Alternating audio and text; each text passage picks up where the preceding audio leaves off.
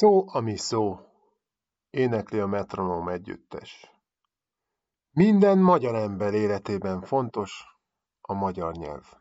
Magyarul beszélünk, magyarul gondolkodunk, magyarnak nevelkedünk. kétezer-tizenegy. szeptember huszonhatodikán az Országgyűlés a Magyar Nyelv napjává november tizenharmadikát nyilvánította. ezernyolcszáznegyvennégyben ugyanis ezen a napon fogadták el a magyart államnyelvé. A mai napon emlékezünk meg eme jeles ünnepről, az ötödik C osztály tanulóinak segítségével. Fogadjátok sok szeretettel! Aranyos Elvin a magyar nyelv ünnepére. Ünnep a mai nap, a magyar nyelv napja. Örvendjen hát népünk, apraja és nagyja. Ha beszélünk, írunk, az járjon eszünkben. Édesanyja nyelvünk, nagy kincs a kezünkben. Általán mondjuk el lelkünk rezdülését, adja a gondolat szép kivetülését. Érzéseink során szép szavakba öltjük, a csend édes vizét tartalommal töltjük.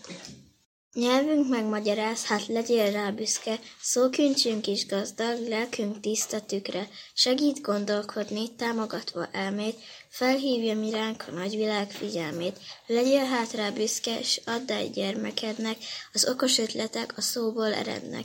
Csisolgass tudását, mutass neki példát, s mindennapjaidat magyar nyelven éld át.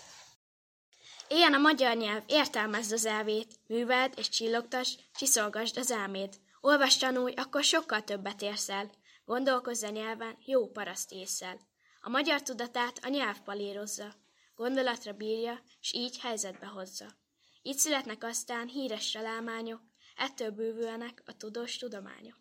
Használd hát nyelvedet nemzeted javára, ír maradandót az öröklét falára. Boldogulj általa, leld örömöd benne, mintha gazdagságot csak ez a nyelv lenne.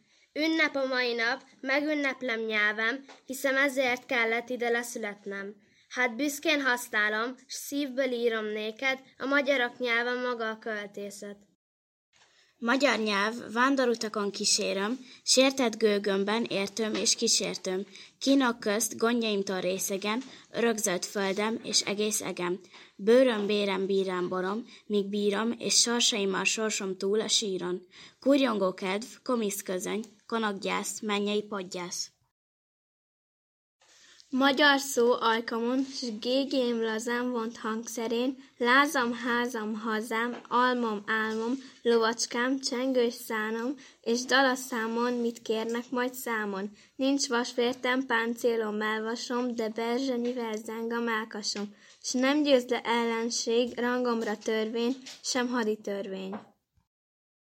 Jöhetsz rám méreggel, törrel, ékkel, de én itt állok az ikes igékkel. Árkon bokron kergethetsz hét világnak, a hangutánzó szók utánam szállnak, mint sustorgó füzesbe vont utak, fölött alkonyatkor krúgató ludak, s minden szavadban százszor látom orcád, hús Magyarország.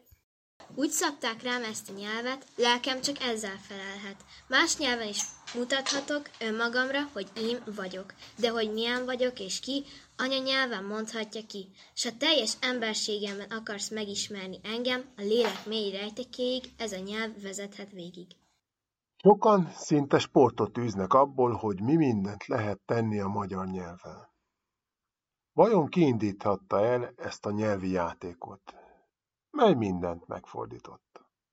Vadas Pál mindent megfordítva. Össze ne tévessze a bokatáját a tokabájával, a borztanyát a torzbanyával, a csárdazaját a zárda csajával, a száradt füzet a fáradt szűzzel, a fatört a tar fővel, a harcsamáját a marcsa hájával, a jóbor kulcsát a kóbor julcsával. A csokorban adott bókot a bokorba adott csókkal, a foltos bölényt a boltos fölénnyel, a hős ember nevét a nős ember hevével, a réti pipacsot a péti ripaccsal. Néhány szó viccet hallatok. Mit csinálnak a várvédők, ha unatkoznak? Elfoglalják magukat. A tehén egy bonyolult állat, de én megfejtem. Melyik a legjobb gyógyszer? A mínusz öt, mert az egyből hat. Kedves hétvezéresek! Végül egy I. és Gyula idézettel zárjuk. Magyar az, akinek nyelve és esze magyarul forog. Becsületesen nem lehet más vizsgát találni arra, hogy kit tartsunk igazán magyarnak. Nem könnyű vizsga ez.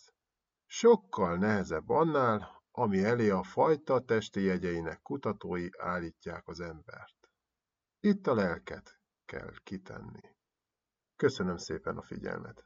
További szép napot kívánok!